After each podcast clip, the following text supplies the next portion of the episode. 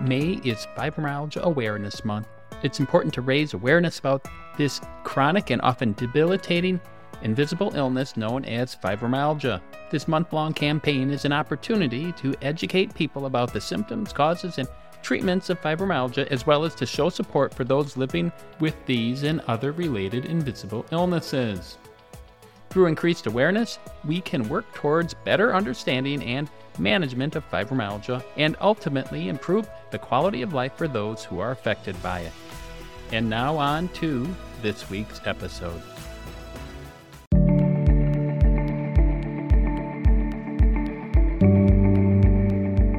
Good sleep routines can promote healthy sleep, but poor sleep habits can worsen restorative sleep. This is Dr. Michael Lenz. I am the author of Conquering Your Fibromyalgia Real Answers and Real Solutions for Real Pain.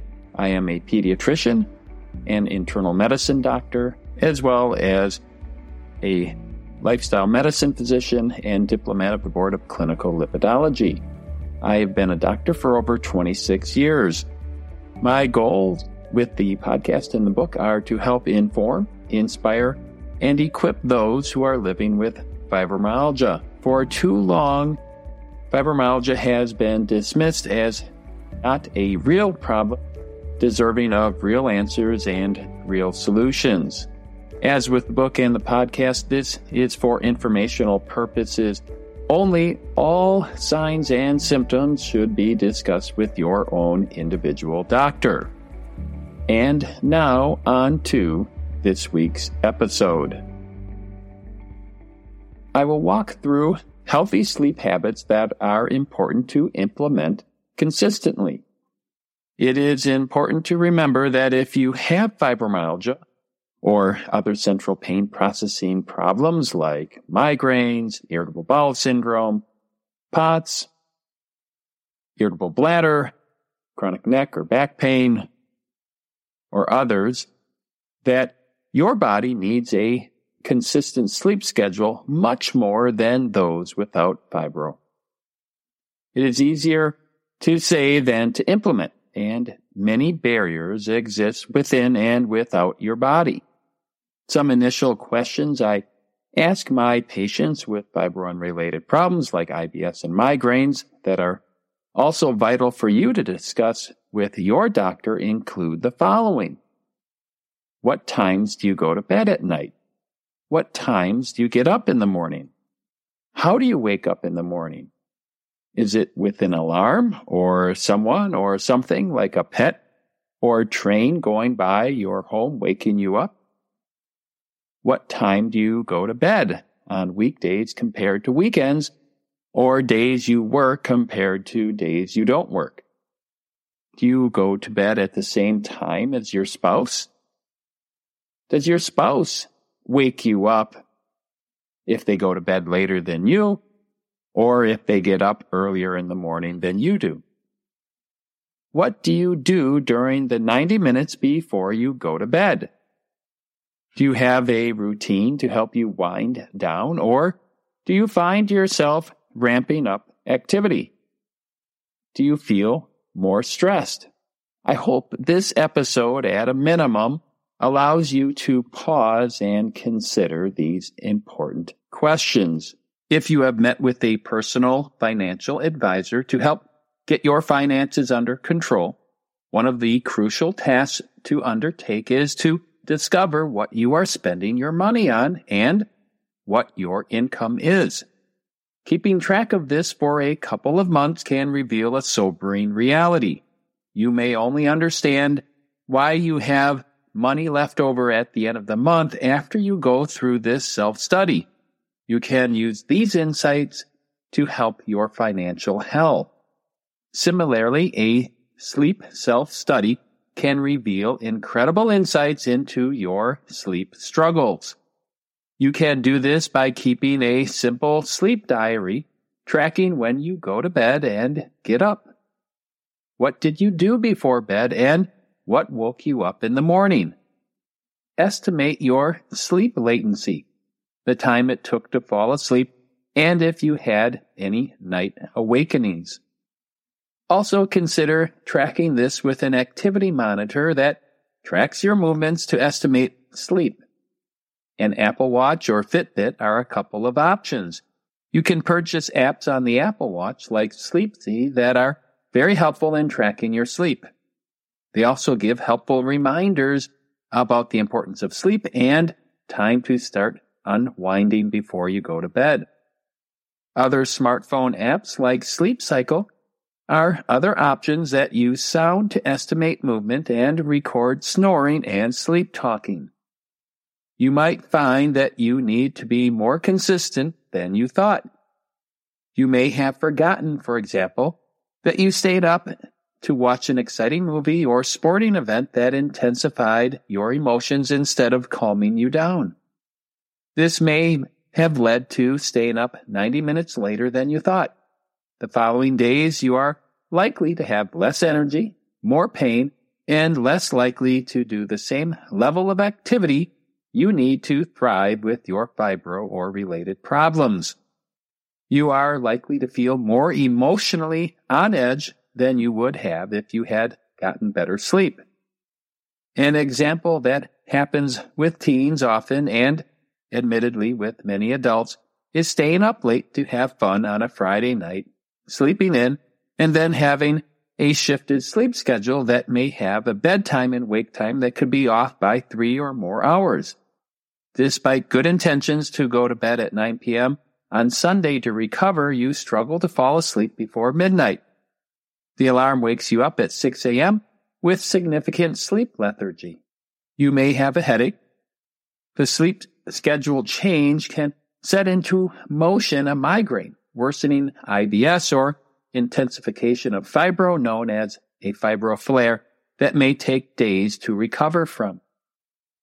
When an advisor evaluates one's financial splurges and the negative impact on their financial standing, there is a solid need to question the high cost indeed had. Often you don't have to say much about future financial choices. You just needed it laid out in front of you.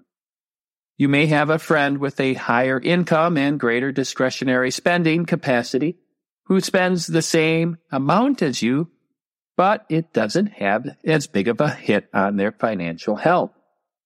Similarly, you may have a friend who can have the luxury of staying up later on some nights and then shifting schedules, as we discuss, but doesn't end up with as significant of health consequences as you. That makes it hard socially, but you have to be a self advocate for your health. I will ask my teen patients who are struggling with fibromyalgia or related problems like migraines, or IBS to keep a consistent daily schedule for two weeks and a diary on pain, sleep, diet, activity, menstrual periods, or other stressors, for example. I ask them to get up at least an hour before leaving for school, giving them enough time to prepare for the day. I have them turn off their electronics by 8 p.m. and start unwinding to be in bed by 9 p.m. Hopefully, sleep debt is recovered in the first week with some improvements in pain and energy, and by the second week, a marked improvement is achieved. When I see them back in the clinic and they are doing better, I ask them if the severe migraine and IBS early in the week that they used to experience are worth staying up late on the weekends and sleeping in later. A migraine or fibro flare won't kill you, but it can be highly disruptive, painful, and not worth it. They may ask why I said to do it for only two weeks, and I will tell them if I told you to do it forever, you would never have tried the experiment and never experienced success. As I've said before, removing the blindfold gives you greater insight into what seems to be suffering for unknown reasons without any recourse to protect yourself. It makes you an active participant in your health rather than a passive recipient of seemingly unpreventable pain. In economics, it is called opportunity cost. The opportunity to stay up late and have fun has to be reconciled and, in a sense, paid for. If you have a more vigilant alarm system, it will go off at a lower threshold, warning you not to repeat these actions. Unfortunately, if there is a delay in the consequences, you may not readily connect the dots like you have when a behavior results in immediate pain. Stay with us. We'll be right back. I want to briefly interrupt the podcast to inform you about the Fibromyalgia Starter Pack, which is now available. If you are new to this podcast, it categorizes the episodes in a way that it's more beneficial for those new to fibromyalgia. You can access the link in the show notes to learn more. Now, I want to talk more about sleep hygiene. Sleep hygiene and behavioral ways of managing sleep are extremely important. And for most people who are struggling with insomnia, are the first line of treatment and always should be implemented with any medical management. Many people who have medical problems that are coexisting with their fibromyalgia develop bad sleep habits that will persist even after their restless leg syndrome, for example, is treated.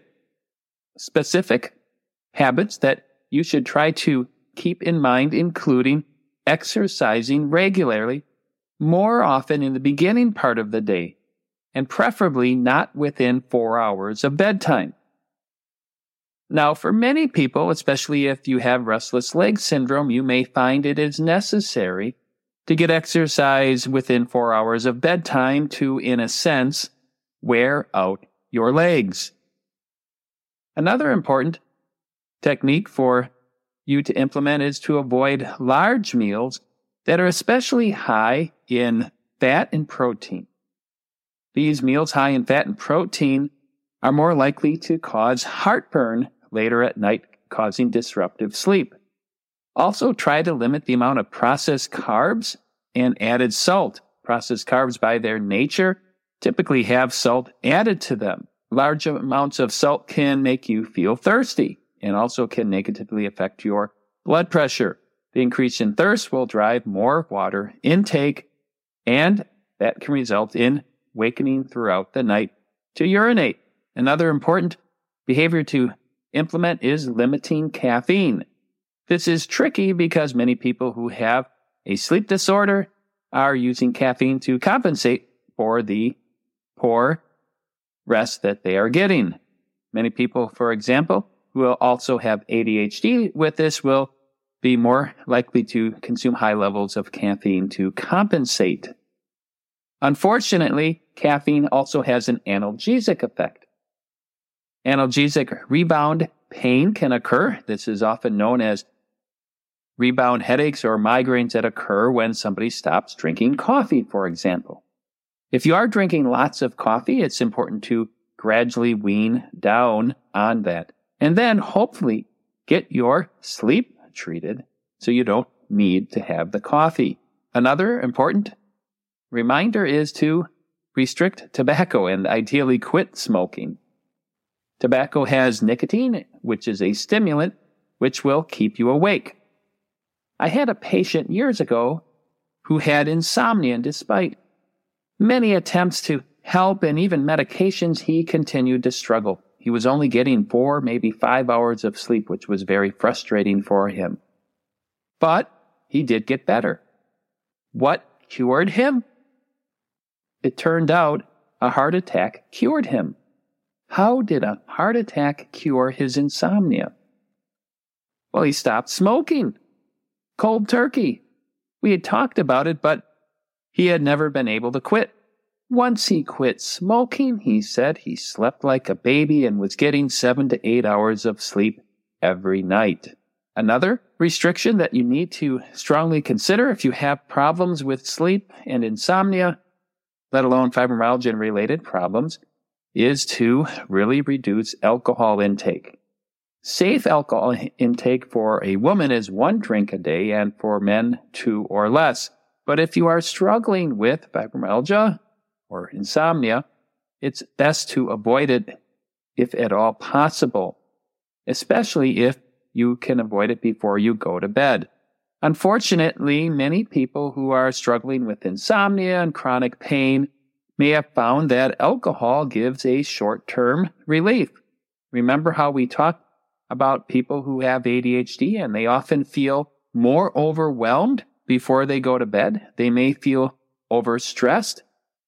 One of the coping strategies, unfortunately, that they may have adopted over time is using alcohol because in the short term, it makes you feel less overwhelmed and can help initiate sleep.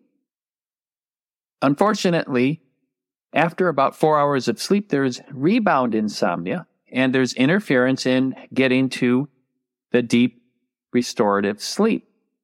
On top of that, high levels of alcohol intake can have major consequences, including high blood pressure, risk of cancer, also risk of fatty liver, for example. It's also important to keep in mind when having good sleep hygiene is to use the bedroom for only two things if you're married, and that's for sleep and for sex.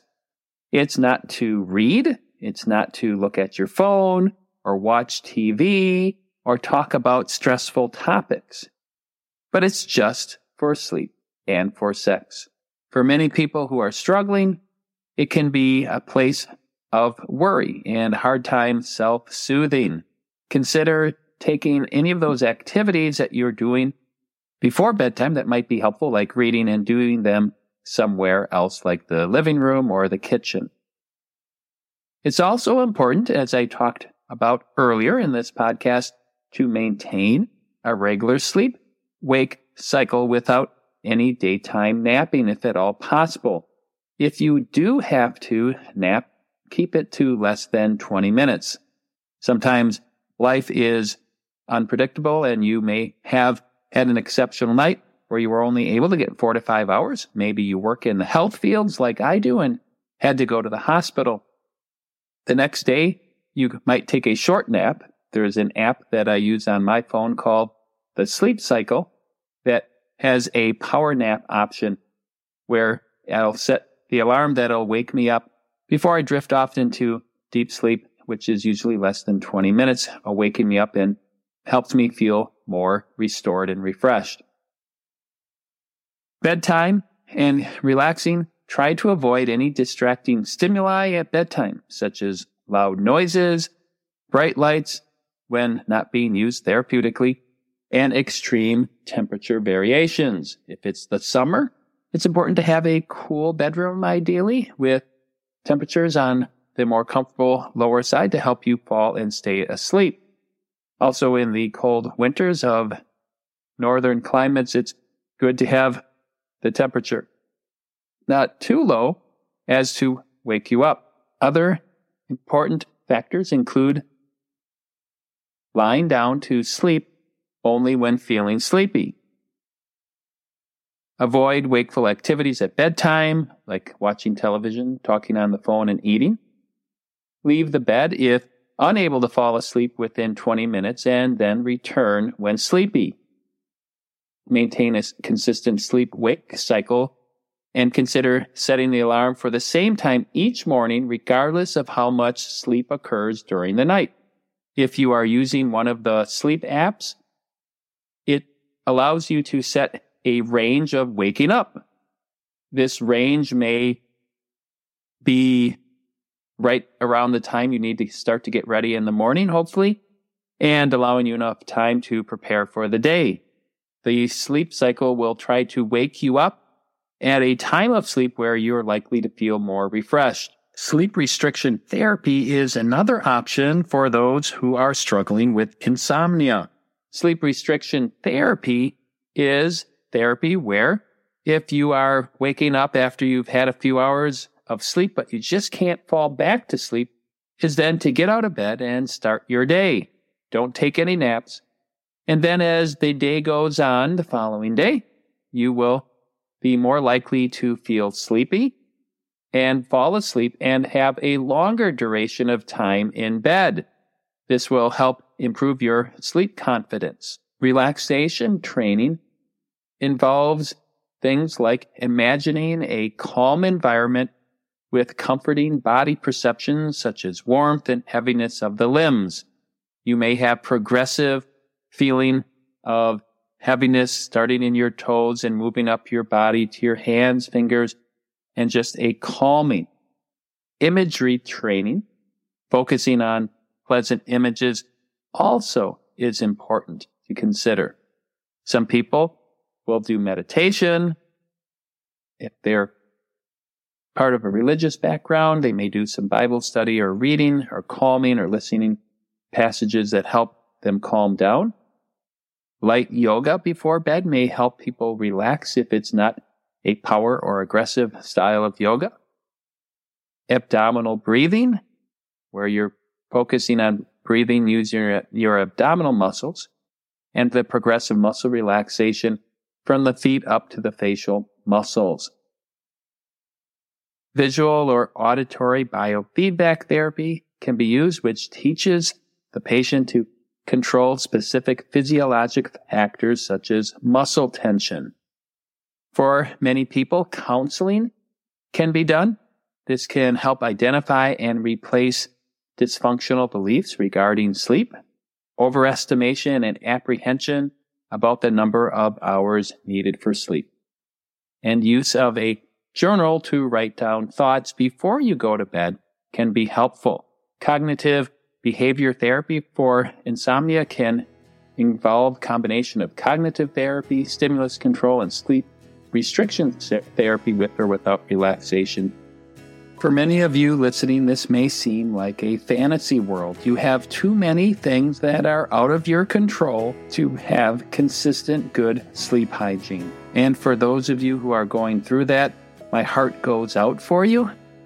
And I hope that your circumstances change so that you are able to more consistently implement these. Treating fibromyalgia is not one simple approach that's going to cure everybody. Treating fibromyalgia involves a multimodal, multifaceted approach, and sleep is very important for improving fibromyalgia and related problems. I hope this series on sleep was helpful for you. There's much more that could be said, but I hope that this gave you a much more in depth understanding and tools that you can use to help you go from just learning to live with, but to conquering your fibromyalgia, to lessen your symptoms, and in some cases, to recover from fibromyalgia and put it into remission. I hope you have enjoyed this podcast. If you have, please hit the like or follow button, leave a review and five star rating. That way, more people can learn about how they can live better with fibromyalgia and related problems. If you have any questions that you would like covered on the podcast in future episodes, or just want to leave your feedback, please email me at drmichaellenz at gmail.com. The link is in the show notes. Until next week, go Team Fibro.